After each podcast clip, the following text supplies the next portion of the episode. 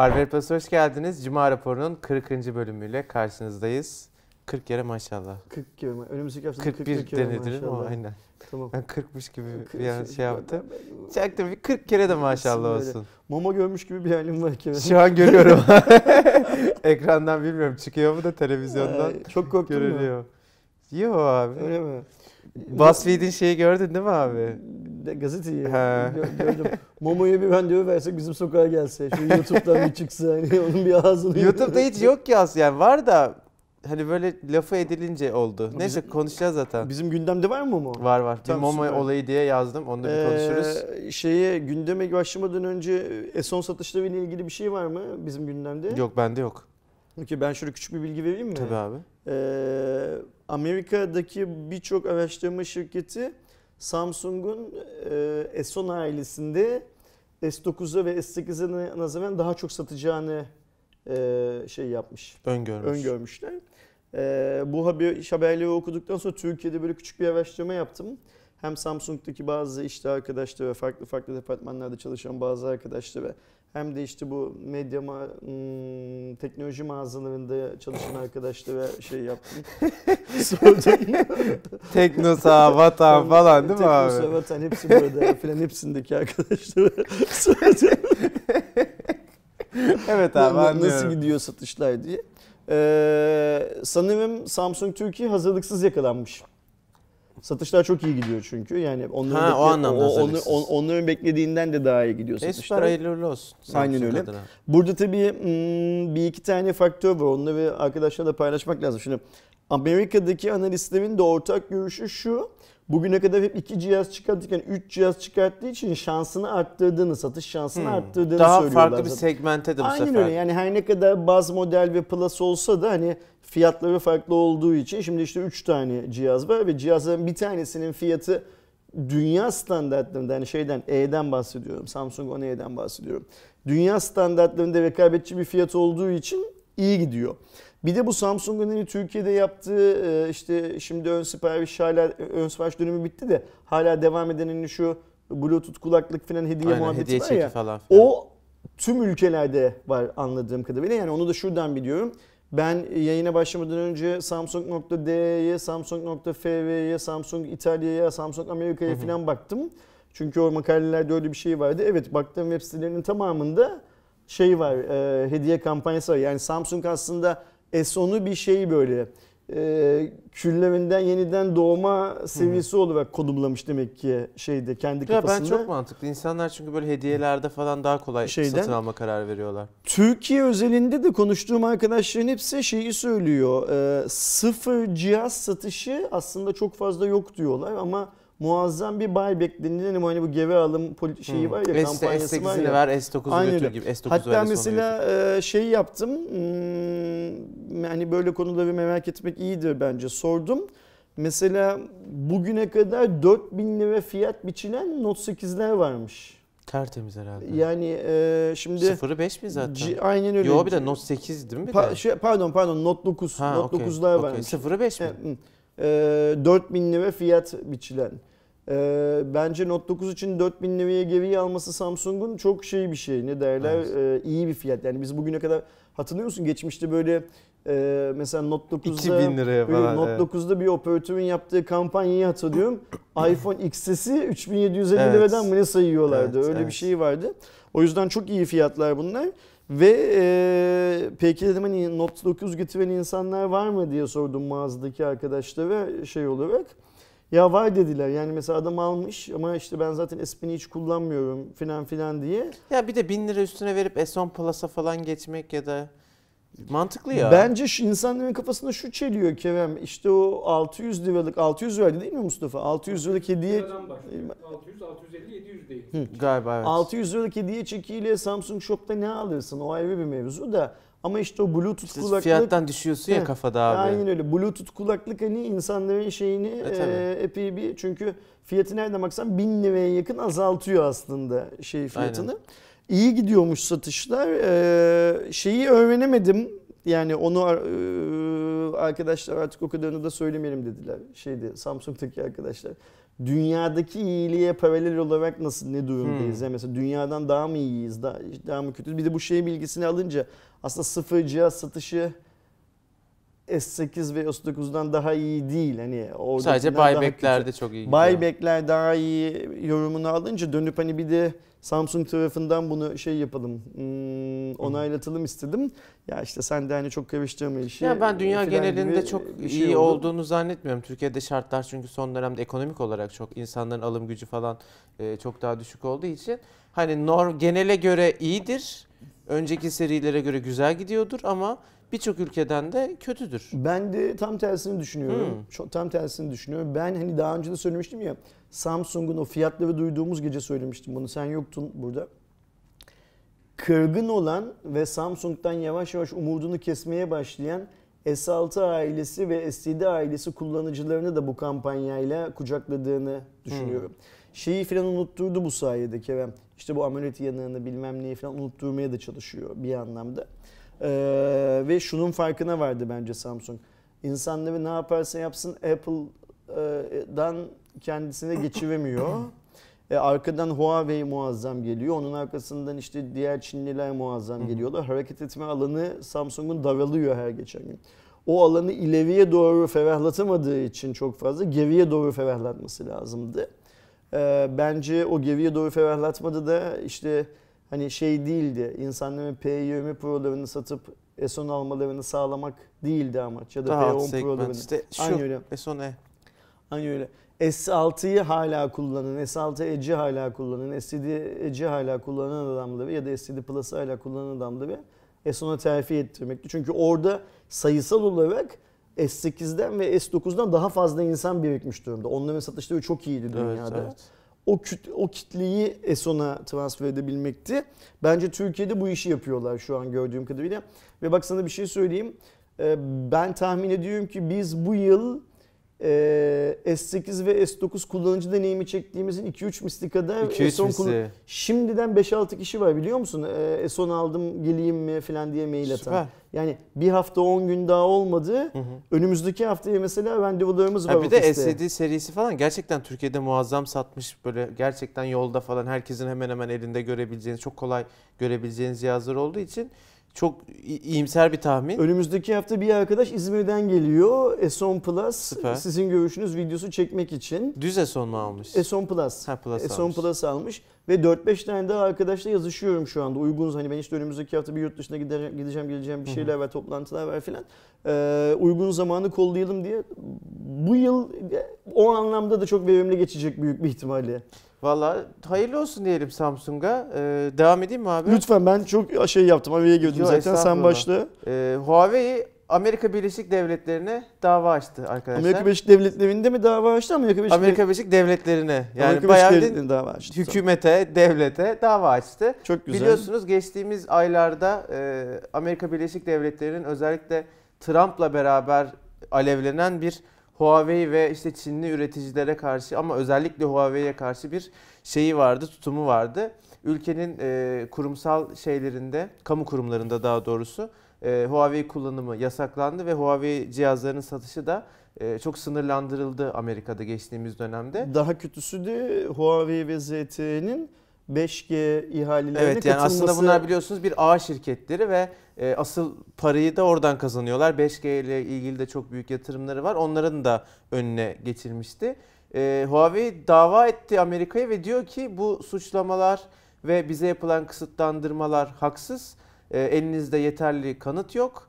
E, o nedenle de bu e, durum zaten yaptığınız şey anayasaya aykırı. Hı hı. E, bu kısıtlamaları kaldırın diye dava açtı. Texas eyaletindeki federal mahkeme aracılığıyla bu davayı açmış. E, konuyla alakalı yönetim kurulu başkanı Go Ping'in bir açıklaması var. Şunu diyor. Bu yasak sadece yasalara aykırı değil, aynı zamanda Huawei'nin adil bir şekilde rekabet etmesini engelleyerek sonuçta ABD'li tüketicilere zarar veriyor. Mahkemenin kararını bekliyoruz demiş. Tabii sorun burada sadece Huawei için yasaklar değil işte Kanada'da CFO'nun yani başkanın Hmm. kızının tutuklanması, Evet. dünyanın başka yerlerinde başka Huawei yöneticilerinin Çin ajanı olarak haklarında soruşturmalar açılması falan bunların hepsi aslında Amerikan gizli devletinin e, yani Trump'ın üçüncü kolu tarafından yaptırdığı işler sağda solda. Bence çok iyi olmuş. E, Başkan Trump değil de yani daha önceki Obama başkanlardan olsaydı birisi işte. Obama, Clinton falan gibi bir başkan olsaydı bu davanın sonucunda Huawei kazanırdı büyük bir ihtimalle. Ve sonunda da bakın Amerika'nın adaleti falan. diye şey olurdu. Şimdi Trump olduğu için hakimin de işi zor. Yani hani bu- Ben Huawei'nin bir sonuç alacağını düşünmüyorum. biz bu tarz şeylerin, davaların nasıl sonuçlandığını dünyadaki başka başka ülkelerde görüyoruz zaten. Yani hani şey yapmaya gerek yok. Oradaki hikayenin başka yerde nasıl olduğunu düşünmeye gerek yok. İşte o diğer ülkelerde, adaletin zarar gördüğü ülkelerde nasıl sonuçlanıyorsa Burada da. Amerika'da da büyük bir ihtimalle öyle sonuçlanacak tabii. İlgiyle takip edeceğiz Ama arkadaşlar. takip etmekte fayda var çünkü şöyle bir fayda var. Şimdi e, Huawei sadece Trump'a karşılık vermek için böyle bir dava açacak bir şirket değil. Elinde başka malzemeler olması lazım. Hı hı. İşte Amerikan hükümeti çirkinleştikçe bence Huawei'nin de Onları böyle servis edecek E falan. tabii şimdi yani burada bir şey savaşı dönüyor zaten. Bayağı soğuk savaş beri. bu yani. Ay- Bu işte yeni dönemin soğuk savaşı bu yani. bir gizli servis savaşı dönüyor Evet. zaten bir yerlerde. Bakarsın şu Rusların nasıl e, Trump'ı başkan seçtirdiğiyle ilgili Çinlilerin elinde e, FBI'ye verecek daha kabarık dosyalar vardır filan. Hani gö- göreceğiz neler olduğunu. Bizi Neler ilgilendiren olacağını. bir haber arkadaşlar. Aslında bir haber değil. Teknik olarak değişen hiçbir şey yok ama son dönemde AliExpress siparişlerinde 1 dolarlık bir ürün bile alsanız e, normalde çok nadiren gördüğünüz vergi sunum ücretinin çok daha sıklıkla karşınıza çıkacağı e, çıktığı bir durum söz konusu. Dün itibariyle e, her paketin artık incelemeye girdiği söyleniyor. Hı, Evet ama yani hala ya ben yeni paket aldım atıyorum iki paket aldım birinde var birinde yok diyen de var. Arada bazıları da kaynamış. Ee, şöyle bir şey var. Onu da şimdi ben dünden beri Twitter'da insanların deneyimlerini anlamaya çalışıyorum. Mesela şöyle şeyler var. Bunu söyleyen arkadaşlarım bir kısmı da şunu söylüyorlar. AliExpress'ten track'e baktıkları zaman şey yapmayanın, üzerine ek vergi eklenmeyenin aslında Türkiye'ye daha önce giriş yaptığını Hmm, ama zamandan Türkiye- dolayı. Türkiye lokalinde ulaştırılmasının daha uzun sürdüğünü söylüyorlar şey olarak. Ayrıca hmm, artık eskisi kadar güvenmemekle birlikte ekşi sözlükte yazılanlardan kendisinin PTT ya da e, işte o ilgili kurum neyse oralarda çalışan birisi ya da çalışan birisinin ailesinden birisi olduğunu ima eden birileri pazartesi bu, bu haftanın pazartesi günü itibariyle artık ne gelirse gelsin bu işleme tabi tutulmaya başlandığını Hı. şey olarak iş yükü ne kadar arttı olarak. Ki zaten bence bakmıyorlar. Geçen her şey Zaten bir, bu yani bir işlemden geçiyor. Bu ve şöyle parayı... bir şey aslında. Şimdi bu bir vergi bilmem ne Değil. adı vergi olsa da değil. Bu şöyle bir şey.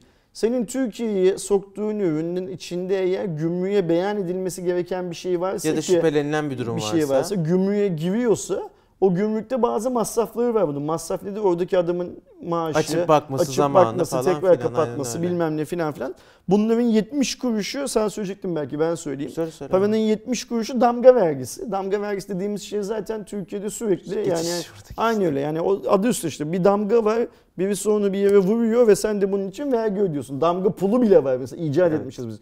Damga vergisinin yetmediğini Yurt dışına çıkış harç pulu. Yurt, yurt, şey damganın pul- e, e, damganın yetmediği yerlerde pulunu yapmışız mesela. İşte 5 lira 10 lira bilmem kaç liraya satılıyor sağda solda bu pullar. Çünkü herif vurmaya kalksa damgayı bir akşama kadar vuracak ya. Yetmeyecek. O yüzden 1000 liralık pul yapıştıralım da diyor şey olsun filan. 70 kuruşu damga vergisi 4.50 lirası da gümrüğe sunma bedeli. Yani işte, İşte o abinin gümrükteki adamın açıp zamanı. kapatma filan filan. Toplam 5-20 lira.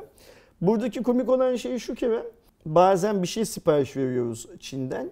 70 sent, 60 sent 50 filan sent. gibi 50 Ka- sent. Yani ücretsiz kargo ücretsiz geliyor. kargo geliyor. Ee, mesela hatırlıyor musun? Arabanın bagajı için şu arabanın bagajına koyduğu çantaları falan sabitleyecek cırt cırtlar Hmm. almıştım ben. 80 sente, Abi 70 kablo sente falan falan almıştım. alıyorsun bazen. Ee, bunu gidip Türkiye'de bir tane terziye söylesen benim böyle bir şeye ihtiyacım var filan diye e, yapmaz. Yaparsa da en az 50 lira 100 lira para ister şey olarak. İşte 70 sente geliyor. 70 sent ne yapıyor bugün? 3 lira yapıyor. Evet. 4 lira yapsa hadi 5 lira. 1 dolara gelsin.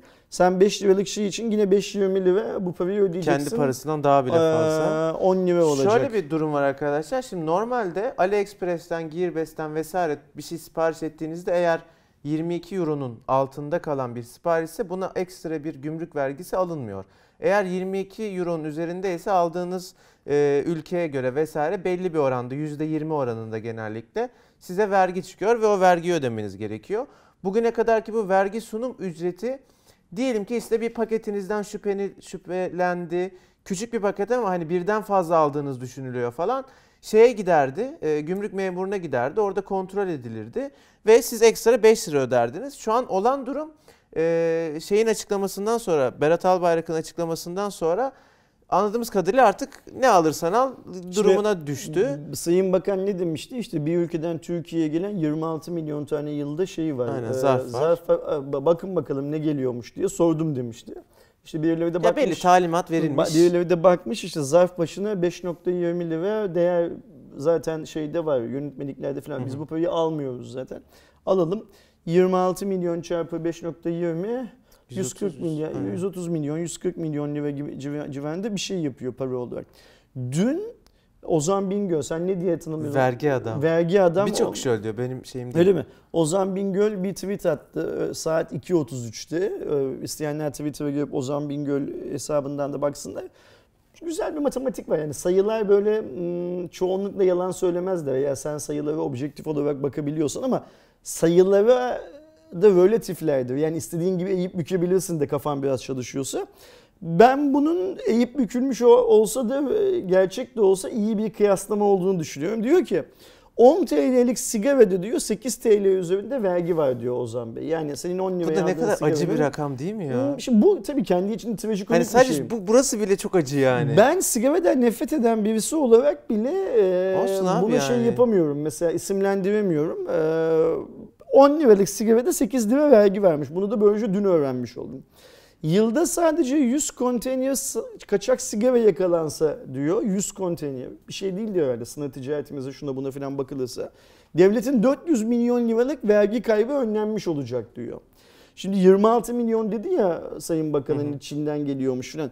26 milyon posta zarfının hepsi açılıp günlük gümrük sunum ücreti alınsa da en fazla 130 milyon lira ediyor diyor. Yani e, sen Dörtte e, gümrükten Evet. geçen kaçak sigarayı kontrol edemediğin için yılda 400 milyon lira e, vergi kaybı yaşayan bir ülkeyiz. Minimum 400 milyon. Tabii büyük bir ihtimalle 100 konteynerden daha fazlası geçiyordu. Sadece sigara değil başka malzemeler de gelip Tabii. gidiyordu şey olarak. Bu- orada 400 milyon liralık büyük bir geliri kontrol etmiyorsun.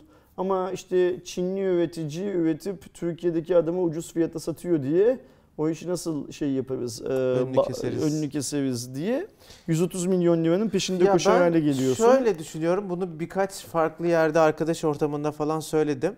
Böyle işte o Ee, bizi buradan alıp soğuk yerlere götürecekse söyleme. Yok yok yok. Bir önerim var. Yani Evet, işte tamam, tamam. Şu vergisi bu Bana har- öneriyor olsan. Ha aynen. Ha, tamam, ben diyorum ki şöyle olsa daha güzel olur. Ya işte şu vergisi, o harcı, bu pulu, şu ücreti falan çok kafamız karışıyor. E-Devlet'te hepimize her yıl bir gün belirlesinler. Desinler ki Kerem sen işte 11 Ocak 2019'da geliyorsun. Gideyim. Böyle eğileyim. Öpsün O gün bitsin her şey. He. Kafam rahat olsun. Böyle çok karışık Anladım. oluyor. Ama şimdi sistem e sen fiziki olarak gideceksin falan ya. Ya gidip hani de vereyim neyse tamamı. şey yapılması lazım Kerem bu hani e, eski Rusya'da devlet üretme çiftlikleri adı altında işte sporcu yetiştirilen filan merkezler varmış ya öyle söyleniyor ya görmüş değilim ya da işte romanlardan filan şey yapıyoruz. Türkiye'de de böyle devlet e, ödeşme merkezleri filan adı altında Ödeşme. yer, yerler şey yapması lazım. Ya barışma merkezleri, ödeşme Yani merkezleri. böyle çok zor Senin oluyor. bu teklifini Çok kafa karışıyor. Dikkate alırsak ve onların günde 24 saat 7-24 çalışması lazım. Bilmiyorum, bir- Bir planlama bekliyoruz Bence yani. ödeşme barışma şey olur yani. Ne Hani gerek? Açık olsun her biz de içimiz rahat olsun yani. Hani ne en azından bilelim. her gün her gün değil bir gün Evet yani bir günde benim işte bu yıl 11'inde ben gideceğim diyeyim. Gideyim bitsin gitsin. Bu bedelli Devam askerlik ediyorum. hikayesi çözüldükten sonra bence her Türk vatandaşında böyle bir yükümlülük getirilebilir. Yani kadın erkek olduğuna bakılmaksızın, Hı hı. yaşa bakılmaksızın falan. Şey, Total halledelim bitsin abi. Buna benzer bir şeyle sorun çözüm kökten çözümlenebilir evet. Ee, arkadaşlar Hanır bir duyuru yaptı geçtiğimiz hafta yani bu hafta daha doğrusu ve dedi ki ben 3 yeni ürünümü Türkiye'de satışa çıkarmaya hazırlanıyorum. 3 ürün de yine şimdilik gördüğümüz kadarıyla sadece A101 mağazalarında ve A101'in online kanallarında satılacak. Online kanalında daha doğrusu. Honor 7S, Honor 8A akıllı telefonları ve Honor Band 4 akıllı bilekliği. Henüz fiyat bilgisi yok, henüz satış tarihi bilgisi yok. Sadece bu üç ürünü A101'de Niye- satacağım niye, dedi. Niye böyle bir duyuru yaptılar sence? Yani mesela, Önden bir gazlayalım herhalde bilmiyorum. Bir Yoksa sebebi şey mi dediler yani. acaba? Bir, bir yerde falan sessiziz hani bir hani bir tweet atalım falan mı dediler? ya işte şey hani öyle daha var hani çıkmasına ama konuşsun herhalde. Ha okey. Ya ben Ee, bilmiyorum. Bu konuyla ilgili bir şey soracağım. Birçok arkadaş sosyal medyada bana soruyor, sana da soruyor. Niye sadece işte A101'de sadece bilmem nerede satıyor hani hı. diye. Arkadaşlar marka için daha kolay böyle bir operasyonu yönetmek. Yani şimdi Türkiye'deki tüm Teknosa'da ve Medya Markt'ları hepsi burada yaşıyor. onlar Burada falan para. mal yığmak zor bir iş. Bir de o bu adamlar cep telefonlarını, tabletleri, bilgisayarı bedavaya almıyorlar satmak için. Aynen, satmak için para istiyor. Satışından bir kar ediyor, kazanıyor ama şöyle bir şey var şimdi mesela sen bugün herhangi bir teknoloji market zincirine işte benim elimde 10 bin tane telefon var bunları şuraya koyayım satayım dediğin zaman o market zinciri sana şunu soruyor.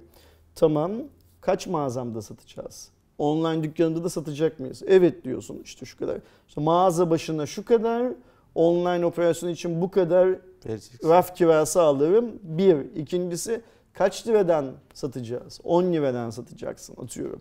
Ben kaça alacağım? 9 liradan. Ya ben 1 lira için bu ürünü rafa koymam diyor. Benim bu üründen 3 lira kazanmam lazım. O fiyat hemen 9 liradan 12 liraya gidiyor mesela. Çünkü satmak için o zincirin mağazalarına ihtiyacın var filan. Bunların hepsi markalar için pahalı operasyonlar. O yüzden bazı markalar işte Meizu, Honor bilmem ne filan Yani gibi kar markalar çok yüksek olmayan. ya da operasyonu daha kolay Aynen. olan işte mesela Honor dedi gördüğüm kadarıyla bu A101'lerle BİM'lerle falan iyi bir diyalog içinde. Ee, oradaki satışa da inanıyor bu şimdiye kadar sattığı Aynen. ürünlerden gördüğümüz kadarıyla.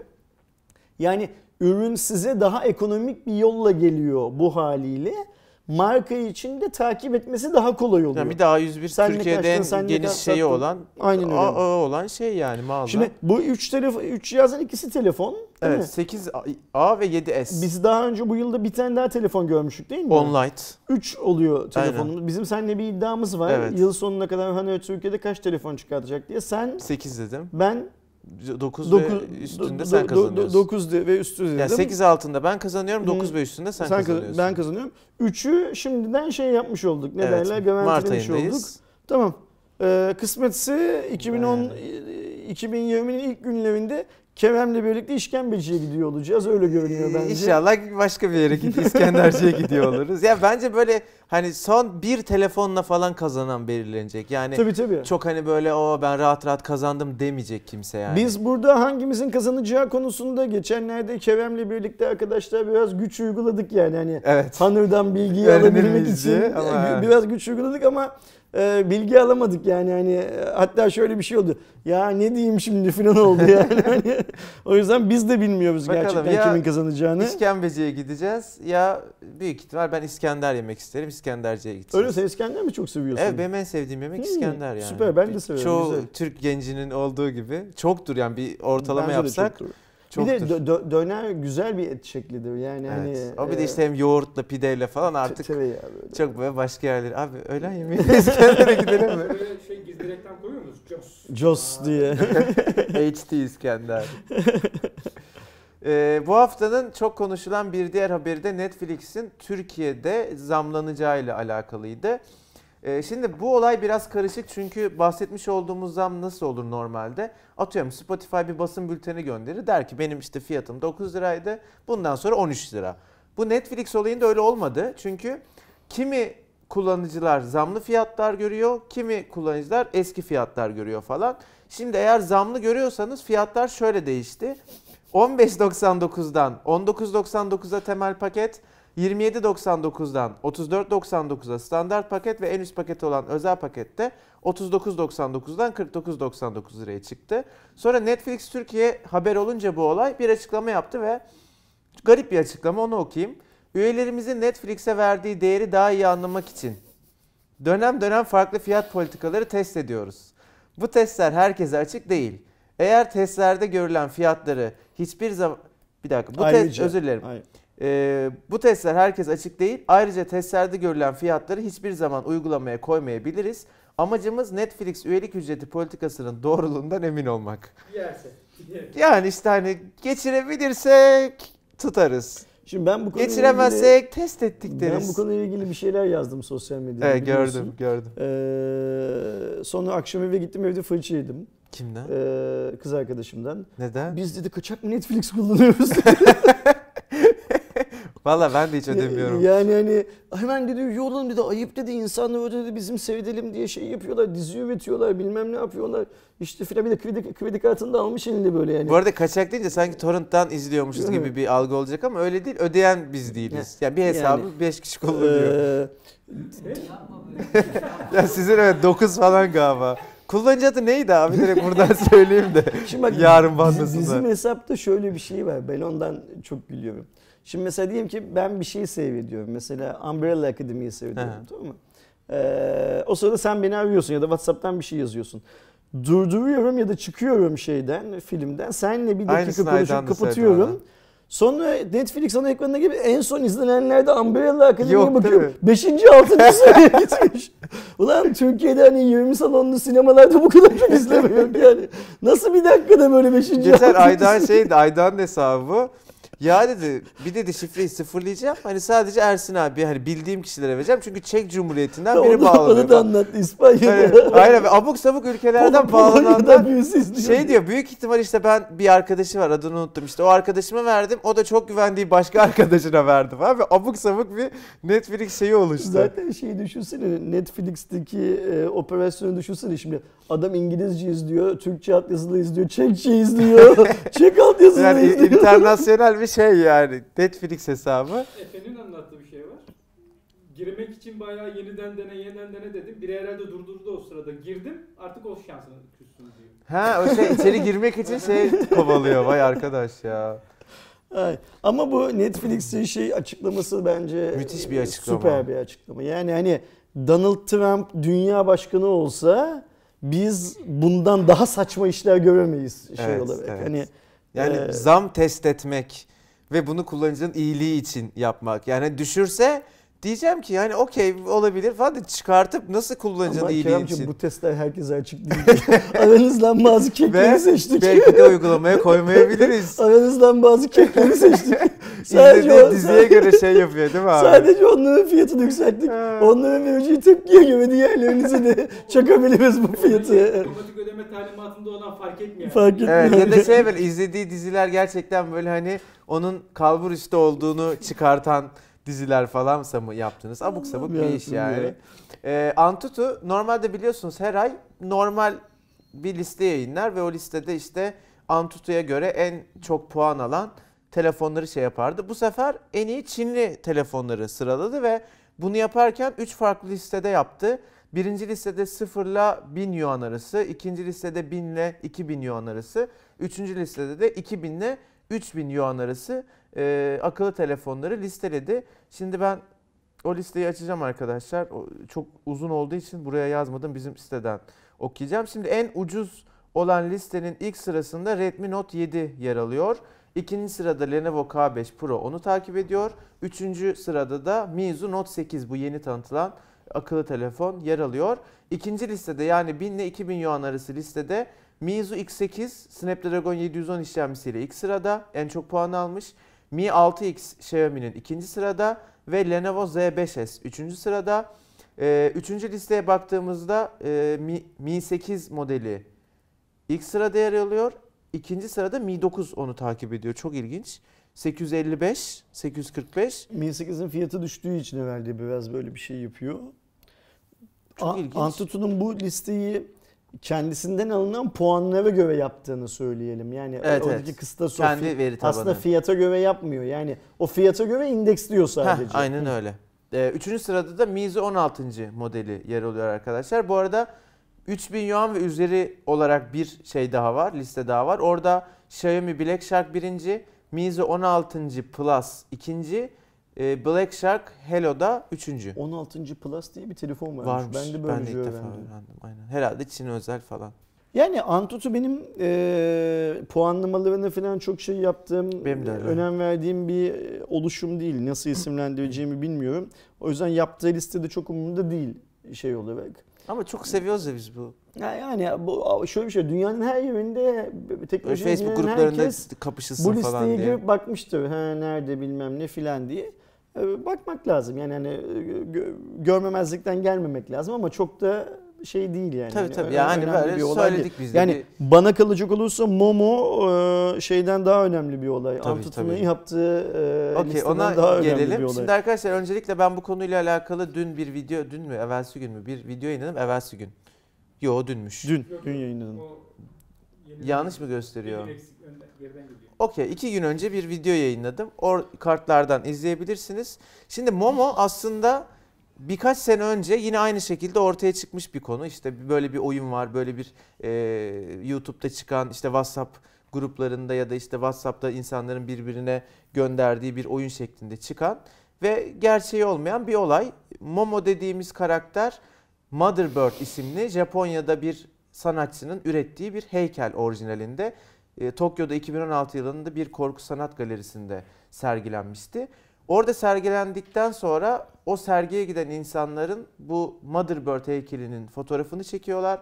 Çok ilginç göründüğü için Instagram'da paylaşıyorlar. Instagram'dan Reddit'in e, horror bölümüne düşüyor ve oradan kaos yaratmaktan hoşlanan, insanları trollemekten ve ee bakın ya nasıl da kandı geri zekalılar e, diyen insanlardan böyle bir hayali bir oyun, hayali Sen bir bu şey çıkıyor. arasında yoksun değil mi? Yokum Ha, tabii ki tamam. canım. Ve işin kötüsü ne biliyor musun abi? Beni dün e, bana dün bir tane öğretmen arkadaşım yazdı. Kerem videonu gördüm. Bizim çocuklar küçük çocuklara öğretmenlik yapıyor. Hani şu an çok kötü durumdalar. Bazı işte çocuklar gece kusuyormuş, uyuyamıyormuş falan. Ne yapacağız dedi. Ya ben dedim ki hani yapacak bir şey yok. Hani çocuğu yani video izlememiş. Dedim video izle. Hani Momo diye çocukları koruyacağınız bir şey yok. YouTube'da böyle bir şey çıkmıyor. Boşu boşuna Momo diye bir şeyden Evet, bir şey yaratıldı ve- korkutmayın yani. hani varmış gibi aynı sonuca bağlandı. Şu an a- çocuklar olmayan bir şeyden korkar Aynen duruma öyle. Yani geldi. Sen ebeveyn olarak, eğitimci olarak ya da işte atıyorum e, kamu yöneticisi, devlet başkanı, bilmem ne haber merkezi da- dairesi başkanı falan olarak Momo'yu sanki varmış ve Momo bilgisayarında birisinin göründüğü zaman o çocuğa zarar veriyormuş gibi çocuğun kafasında bir algı yaratırsan Abi bütün ana haber bültenlerinde o çocuk tabii ki gece kusar, korkar, bilmem ne yapar filan. Çocuklara doğruyu, gerçeği söylemek lazım. Momo diye bir şey yok. Bunu uydurdular. Olmayan bir şeyden korkmanıza da gerek yok demek Aynen lazım. öyle. Ee, çok yazık. Yani hani e, ülkenin değil dünyanın düştüğü durum çok yazık. Ee, biz böyle her yıl internetteki duyarlı annelerin şeyi yine gazına gelip bir şeyi peşinden koşuyoruz. Evet. Ee, Birileri ya mesela ben bugün arkadaşlar ayın 8'i 8 Mart benim bugün Yeni Birlik Gazetesi'nde çıkan yazım da bu konuyla ilgili. Orada da benzer şeyleri yazıyorum. O yüzden hem onu okuyan hem bunu dinleyen ikinci baskı yapmış olacak. Ee, şey yapmamak lazım. Bir yalanın peşine yani mesela bunu ilk başta ortaya atan 2-3 kişi büyük bir ihtimalle kendi aralarında bir geyik olsun diye Hı hı. yaptılar. Ve iş dönüyor dolaşıyor onların da inandığı belki onların da korktuğu bir forma bürünüyor. Ee, yani bence tamamen vakit kaybı. Hani başından sonuna kadar her şey vakit kaybı. İşin görevi şu an Türkçe YouTube'da yani YouTube'da üreten Türkçe içerikte Momo'yu gören, gördüğünü iddia edenlerin videoları var. İşte çünkü böyle bir şey çıkınca yalanları da çıkıyor. Yani bu clickbait'in başka bir şeyi işte. Momo'dan korunma yöntemlerini anlatanların içerikleri var. Ondan Gerçekten sonra- Momo oyunu yapan saçma sapan içerikler da var. Ee, Momo ile ilgili şehir efsaneleri anlatanlar var. Bir komşumuzun akrabasının oturduğu mahalledeki gariban çocuğun başına Video şunlar şunlar gelmiş hikaye olarak anlatanlar var şey olarak. Şimdi burada kamu otoritesine düşen görev e, Momo'dan korkuyu beslemek değil bence.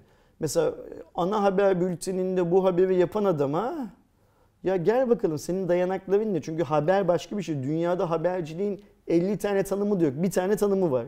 Bir kere gerçek olmak zorunda haber. Nasıl yaptın bu haberi diye sormak lazım. Ya da işte bu YouTube videosunu yani şimdi biz yeri geldiği zaman bilmem ne web sitesindeki haberi bile bir mahkeme kararıyla 15 dakikada yasaklatabilen bir ülkeyiz ya. Ama mesela bu Momo'yu ben gördüm. Momo beni kovaladı. İşte filan filan videolarını çocuk herhangi yani bir şey yapmıyoruz. Konu hassas mesela bir konu olduğu zaman kimse şey anaokul yapmıyor. öğretmeni mi? Yok ilkokul. İlkokul öğretmeni.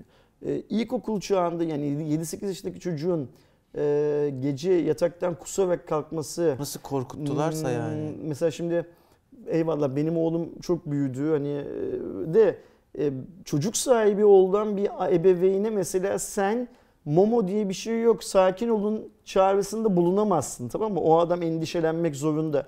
Her ne kadar bu Momo denilen saçmalık o adamların işte çocuklara verdikleri sussun diye verdikleri tabletler yüzünden filan filan ortaya çıkmış olsa da endişeli. Burada bunu haber bülteninde böyle incelememek, gazeteye böyle haber yapmamak lazım. Ee, yok olmayan bir şey yüzünden niye korkutuyorsun çocuğu? Yani çocuğu korkutacaksan trafik kurallarını öğret. Aklı başına geldiği zaman o trafik kurallarına uymazsa başına ne geleceğini düşünerek Bilsin. Aynen. korksun. Başka zararlı alışkanlıklarla ilgili bilgilendir. Aklı başına geldiği zaman e, o zararlı alışkanlıkların kendi sağlığına nasıl efektler yapacağını anlayarak korksun da 7 yaşındaki, 6 yaşındaki, 5 yaşındaki çocuğu Momo ile korkutmanın şeyi ne, mantığı ne? Ya ben en çok bu olayda neye kızıyorum biliyor musun abi? Bu olay önce zaten şeyde patladı. Dünyada patladı sonra Türkiye'ye geldi. yazık ki. dünyada patlaması şu, şu, daha sonra silinen bir tweet attı bir yabancı hesap. İşte çocuklarınızı bu tehlikeden koruyun. Momo diye bir şey var falan filan diye. Sırf çok RT almak için, çok etkileşim almak için duyar kasan böyle hesaplar var. Gitti Kim Kardashian bunu Instagram'ına koydu. Kim Kardashian'ın Instagram'ını biliyorsunuz milyonlarca kişi. Oradan sonra olay Türkiye'ye geldi. Türkiye'de de böyle hesaplar çıktı. Benim videoda var hatta bir tanesi. 3 tane ekran görüntüsü almış. Göya işte bir Momo videosu var ama biri Momo olayından, efsanesinden sonra onu sırf piçlik olsun diye üretmiş. Hiç zerre araştırmadan yani o gün o tweet'i attığın gün Google'a Momo yazsan Engaged'ın, e, BuzzFeed'in Momo bir sahtekarlık trolleniyorsunuz buna inanmayın makalelerini görürdün. Ama o 3 ekran görüntüsünü alıp çocuklarınızı koruyun duyarlı tweetini attığın zaman biliyordun 1000 RT bilmem kaç like alacağını. Ve o like'ın o RT'nin hissi senin için daha önemli olduğu için onu attın. Ee, ve bunun yüzünden de insanlar panikleyip Mom- Momo konusunda şunu söyleyip kapatalım. Çünkü bu konu şey e, çok saçma sapan yani IQ seviyesi de çok düşük bir konu. Ee, arkadaşlar Momo diye bir şey yok. Yani Momo diye bir şey vardı. O Kerem'in söylediği Japonya'daki sanat galerisinde sergilenen Motherbird isimli eserdi. bu arada adam heykeli kırdı biliyor musun abi olaydan sonra? Aynen öyle. Öyle bir şey yapmak zorunda kaldı. Kim böyle işe dedi yani. ne yapsın adam yani? Yani Çünkü şöyle bir şey var düşünsene. Bir yandan da herifin Momo'nun yaratıcısı olarak Evet, e, evet durduk yere adamın da suçlanma Adam ihtimali var yani. Bir şey, ben sanatını beğenirsin beğenmezsin aynı mevzu. Adam bir şey yapmış. Şeye bakın arkadaşlar. Etrafınızda bir tane mavi balina gören, momo gören, gerçekten tanınız, elini tuttuğunuz, kolunu cimciklediğiniz, atıyorum gerekiyorsa yanaklarından öpebildiğiniz adam var mı? Gördüyse bundan zarar gören birisi var mı? Bir ona bakın. Ve lütfen etrafınızdaki anlayabileceğini düşündüğünüz ebeveynlerle onların çocuklarına böyle bir korkunun yersiz olduğunu telkin edin. Ebeveynlere de çocuk yemek yesin diye işte kendileri dizi, film filan seyredecekken onların başına ağrıtmasın diye eline tablet verip odanın bir kenarına ya da kendi odasına gönderip orada o çocuğu bir saat iki saat YouTube'la baş başa bırakmanın iyi çocuk yetiştirip yetiştirmeme konusunda bir şey olup olmayacağını söyleyecek kişi ben değilim ama sağlıklı bir yöntem olmadığını ima edin. Çünkü bunu böyle direkt söylerseniz büyük bir ihtimalle aranız bozulur. Bir daha görüşmezsiniz. Burası Türkiye. En azından ima edin bari. Belki mesajı alan birisi çıkar. Bir sonraki habere geçelim. Ee, bir sonraki haberimiz aslında bir fıkra. Ee, bir fıkra ile bitirmek istedim Cuma raporunu. Ee, Facebook'un CEO'su Mark Zuckerberg bir e, blog postu paylaştı, bir blog gönderisi paylaştı ve dedi ki Facebook'u gizlilik odaklı bir platforma dönüştüreceğim. Fıkramız bu kadar.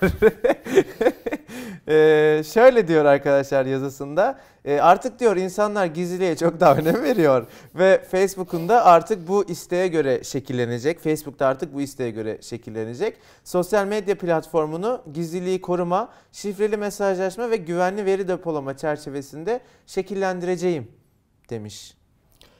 Şimdi ben buradan şunu anlıyorum. İnsanların yaptığı 6 paylaşımda %80 oranında hangi partiye oy vereceğini anlayabilecek algoritmaların kurulmasını Evet. sağlayan benim. Tabii abi. Büyük bir ihtimalle. Aynen öyle. Ee, Sana karşı Ba- Zuckerberg de ba- işte bana şey karşı yapıyor. da Zuckerberg şey Aynen. yapıyor. e, önlem alıyor. Sağ olsun. Hmm, bundan sonra ne yapacağımı bilmiyorum. Yani Zuckerberg'i bu e, harika tavrından yani bu ya da dolayı- şöyle bir şey var. Ünlü bir Türk atasözü der ki deveye sormuşlar beni.